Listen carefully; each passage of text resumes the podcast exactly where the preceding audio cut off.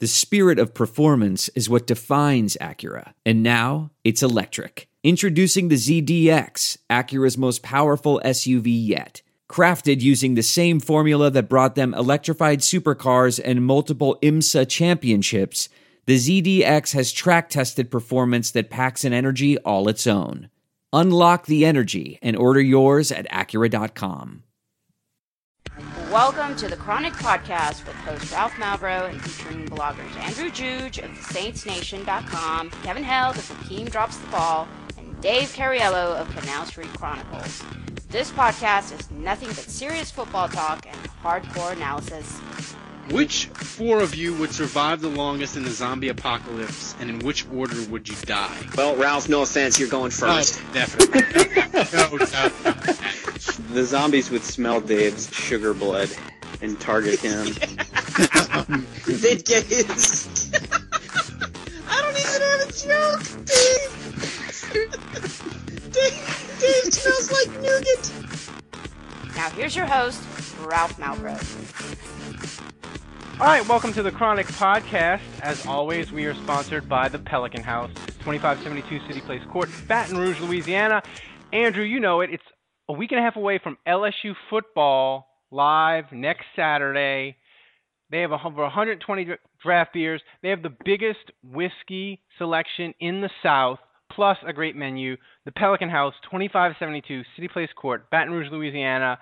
They support us, so you should support them. All right, we are really excited. We have a special guest today, uh, Jason Cole, NFL insider of the Bleacher Report, Yahoo. You know him. He's all over interview all over the internet. He's done great reporting and insider stuff. And we have Jason on because uh, basically, uh, Jason, thanks for joining us, by the way. You had an interesting take regarding Jimmy Graham and Sean Yeah. Payton's relationship being broken beyond repair because of the arbitration hearing in July. The ruling was in the Saints' Well, I'm not sure. I'm not sure I said broken beyond repair, but uh, we're on the right track. I'll go Yeah. with that. So Sean Payton testified in the hearing, and according to reports, we don't have the transcript, but testimony, he made, Payton said, "Look, Graham is a tight end," and you said, "Look, that's going to affect the relationship in a negative way." So fast forward to last Friday, Jimmy Graham dunks on the goalpost not once,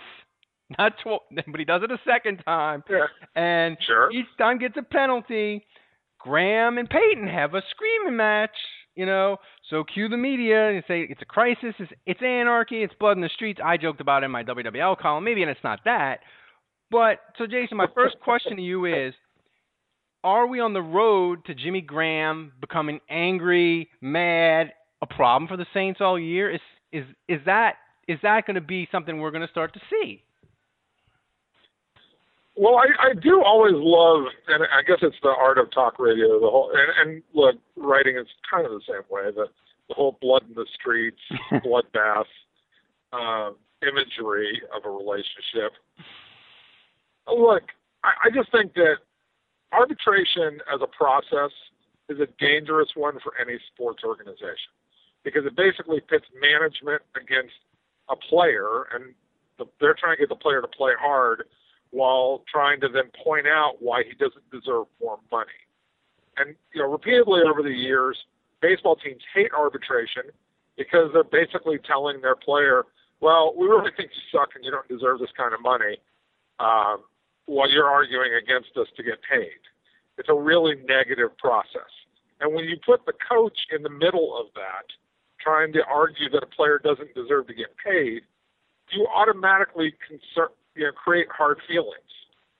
And so no matter what, Jimmy Graham's always going to look at that and say, you know, at the end of the day, Sean Payton, the guy I trust, the guy I'm supposed to work for, and the guy I'm supposed to go either take a hit or hit somebody for, is telling me I wasn't worth this amount of money and arguing against, you know, my stand. And I think that that always causes tension. Now, where does that tension go? Look, if they win a lot of games, nobody's going to care. If they, you know, go 12 and four and you know make it to the playoffs, you know, things will be fine. Where it really gets to be a problem is, okay, you're really struggling here, or maybe somewhere along the line, Jimmy Graham doesn't get the ball when he thinks he needs to get the ball. He starts to think, you know, somebody, you know, Sean Payton's trying to shut me out and he's trying to punish me, or who knows what's going on. But I, you know, I have covered the NFL for since 1992, and I've seen these kinds of situations play out.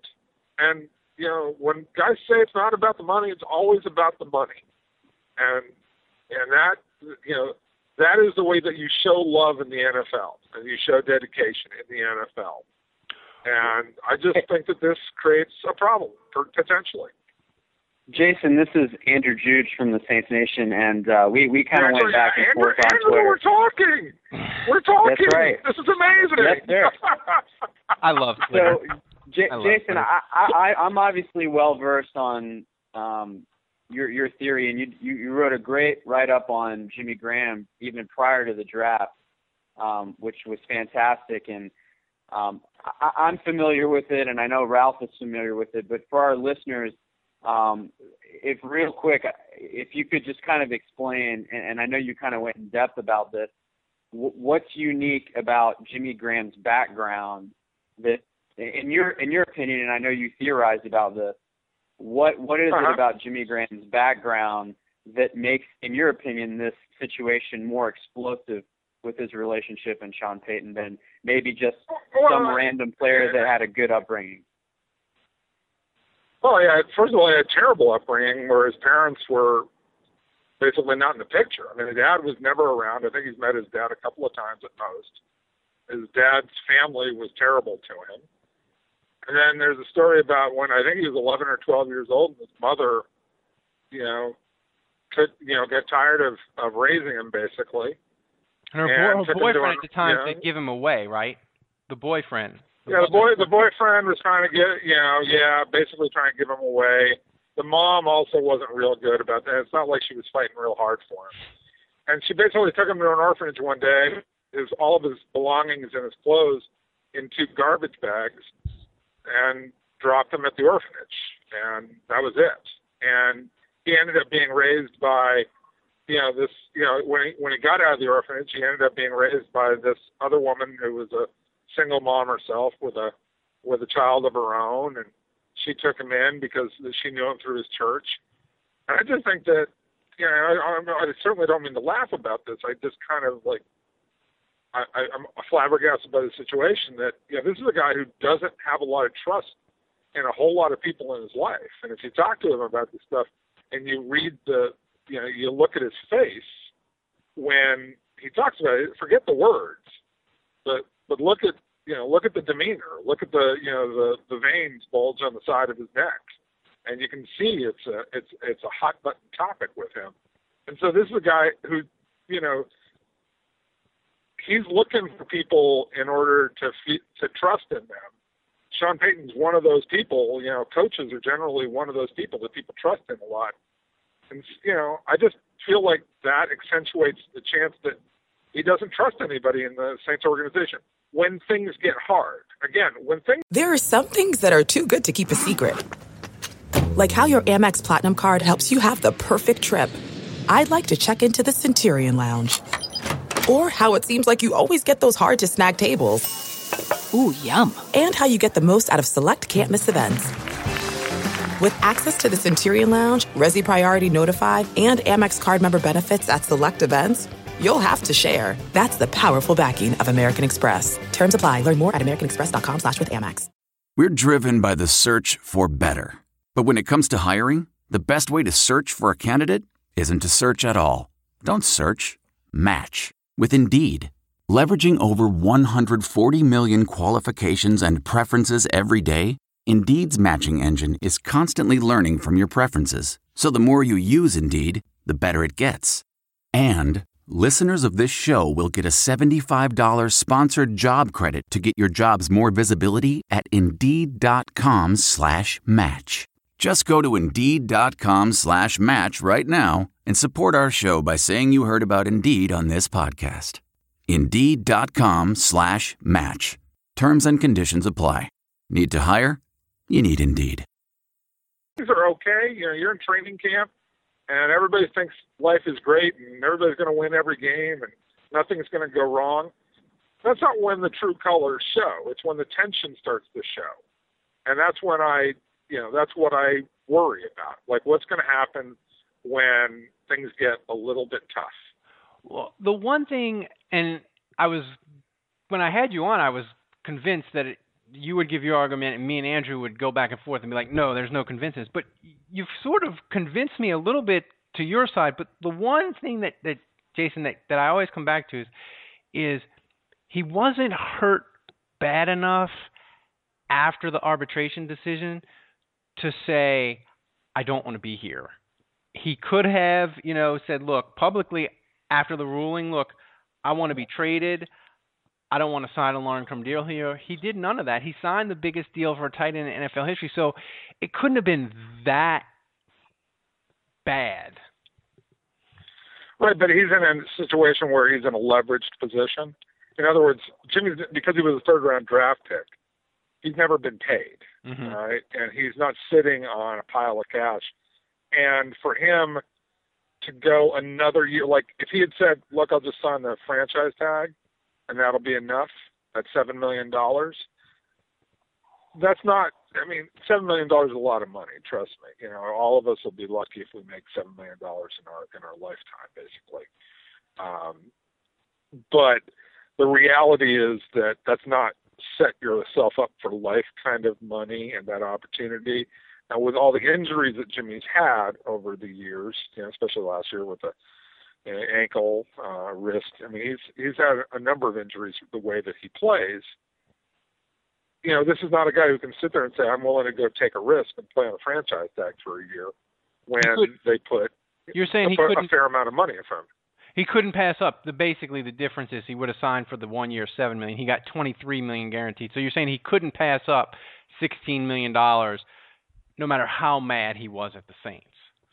Oh yeah, I mean, could could you? Could you? Could I? No. I mean, if you told me I got a chance to get twenty three million dollars, and I don't have any money in the bank. I mean, look, I made pretty good money here for the first couple of years. I probably made two three million dollars over the first four years of my deal, which is you know good money.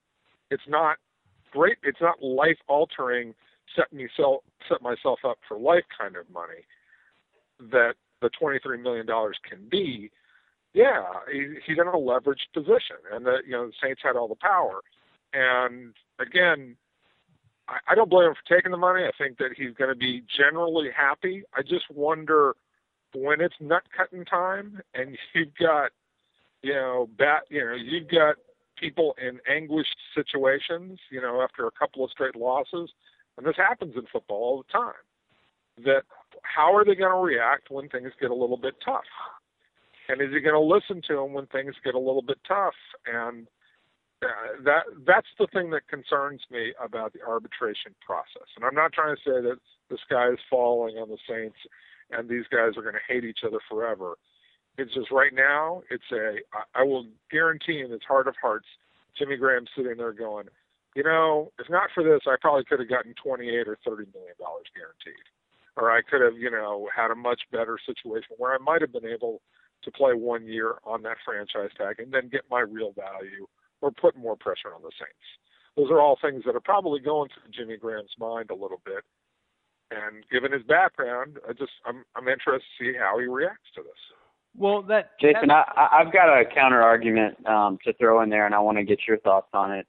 Um, now, obviously, you're you're kind of making a statement about the relationship between Sean Payton and Graham with some educated guessing based on uh, Jimmy Graham's background, um, looking at Sean Payton as a role model and feeling betrayed, um, and also what we know about in general, um, and obviously lots of references to baseball with the arbitration process.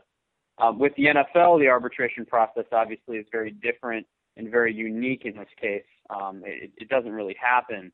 Um, one right. one thing I'll I'll point out in baseball, it's a little more black and white in terms of uh, there isn't the the position element, there isn't the placing and, and the certain price tag slot that you fall under. It, it's purely production. It's purely one side saying that a player didn't live up to expectations, didn't produce to the level uh, that he is, should be owed a certain amount of money, and vice versa. The player arguing that I produced to this level, I'm owed this money. Um, in this specific case, there was no real discussion of actual production. Um, I think you, you can look at the stats and no one would disagree that Jimmy Graham was incredibly productive. Um, and Sean Payton's testimony was largely pure, purely based on fact of where he was lined up, where, why he was lined up in that in that position, and what what they intended to do when they were lining him up in those positions, what kind of mismatches they were going for. So, the, to me, the testimony. Now, I, I didn't read the transcripts. We don't have the transcripts, but um, from what I've heard, the, t- the rumors suggest that the, the testimony was mostly factual. Um, so I just wanted to get sure. your thoughts on you, you, you've you've mentioned that the arbitration process could sour Graham on the on the Saints or um, the organization as a whole, and I just your thoughts on maybe the arbitration process, maybe not being Sean Payton criticizing Graham, and maybe more so pointing out just how he lined up. Look, I, I think you make a good point, which is a well thought out intellectual point, which Sean Payton can take to somebody, and I'm not, and I'm not trying to mock it in any way, even though our Twitter battles have been a little bit more mocking oriented, and I, and that's just the way Twitter works. But you know, that's a well thought argument.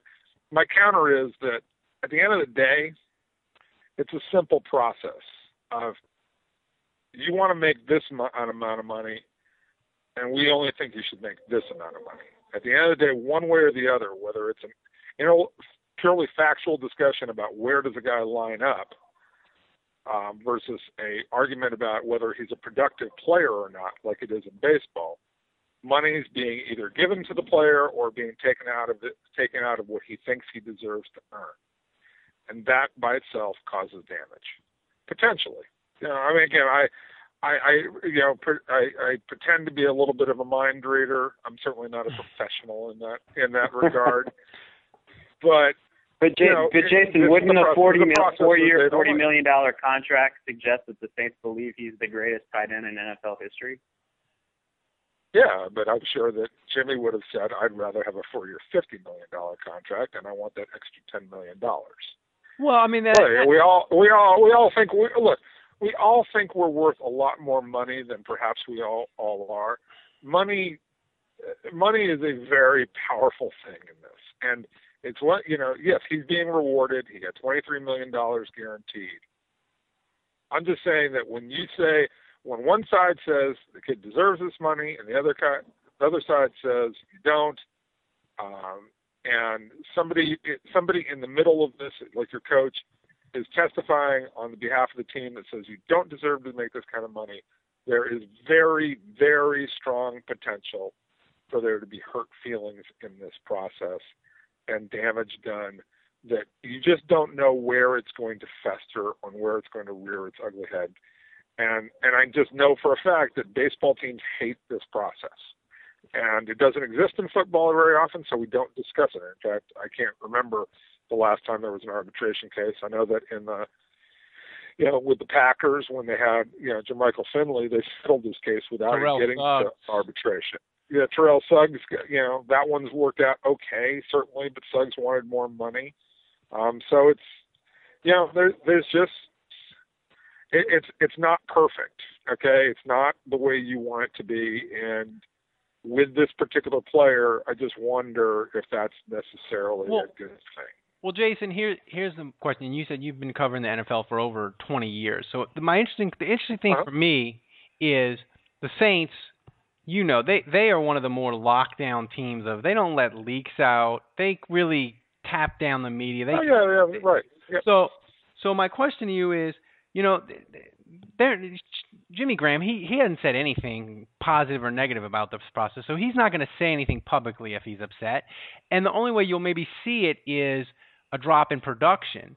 So, as an NFL reporter that's that's seen it for over 20 years, what sort of signs should fans look for besides the Saints? Obviously, if they're struggling, whatever, to say, you know what, Jason Cole, we disagreed with him on Twitter in August, but he might have a point now. What sort of signs would you would you will you be looking for? I mean, you're looking at you're looking at how they communicate. You're looking at how uh, you know how do, how does it get used. You look at does and, and and to be fair, you have to compare this to how it was before too. Mhm. I mean, let's let's be you know completely frank, and hopefully you've taken notes on what was the discussion between the two like.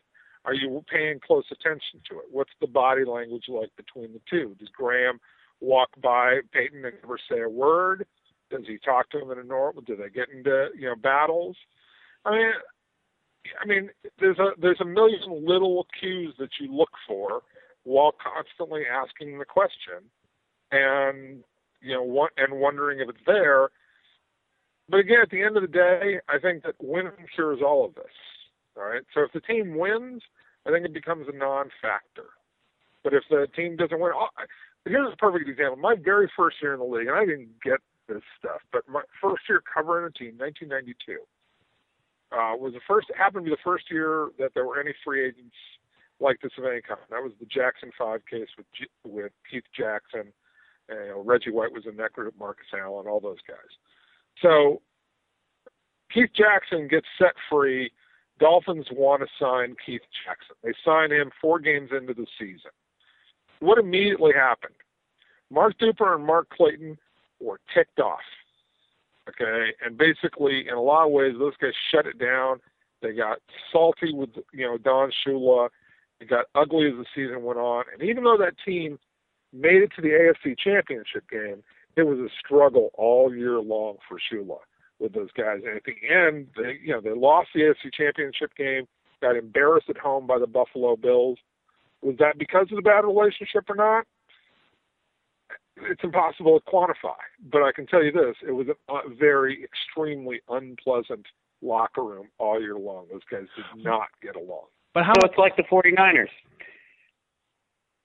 Right now, or what, which Well, which version of the 49ers? Well, that, Jason, that was going to be one of my one of my next questions to you. Is uh, you had a I thought you had a great video today while we me and Andrew were researching this about Jim Harbaugh and Yep. their controversy. I feel like if if if Jason, I said to you, look, I'm going to give you a thousand dollars, and you got to go to Vegas, and you got to bet on an NFL team because of internal Uh, uh, strife. You're you're you're you're you're you're supporting my gambling addiction. This I, I have a gambling addiction too. I used to bet second half NFL preseason line when I was in college. That's you know you have a problem. You know you have a problem, Jason, when you're betting Yeah, yeah. City plus three and a half in the second half of a preseason game when you're in a dorm at LSU. You know you have a problem. But Yeah, I'd agree, I would agree. I would agree with that, and So- I, I and I was probably along that line. So my question to you is, I'm, I give you a thousand dollars. I'm saying, Jason, you're gonna go to Vegas, and you have to bet on will Jimmy Graham's problems sink the Saints? Your the, your your theory on that that he's unhappy with his contract. Will that is that more likely to sink the Saints, or is Jim Harbaugh almost getting traded to Cleveland and Vernon Davis having contract problems and Colin Kaepernick eventually realizing he signed a bad contract? Are they more likely to implode? You get you pick one. Oh, I'm pushing the money. $1,000. I'm pushing the money. The, the is getting pushed west. Let's just put it that way. Okay, I'm pushing all that money towards the west, Mm-hmm. and we get almost the, the Pacific Coast. Yeah, the 49ers, because they got multiple issues. I mean, it's not just one player. You know, when when you have a pl- problem with one player, you can deal with that because the one player does not create a quorum in your locker room. When you have multiple players complaining about something, that can infect and or in this case maybe your coach. you know, like this one, this one's really going out there. When you have that kind of problem, it can really infect your entire locker room in a hurry. It's like Herm Edwards used to talk about that when you were drafting players. If you had guys who were bad apples, you might take one or two at a time. Guys who are really bad guys. If you start taking four or five, you know, those guys start hanging out together. They become a they become an issue.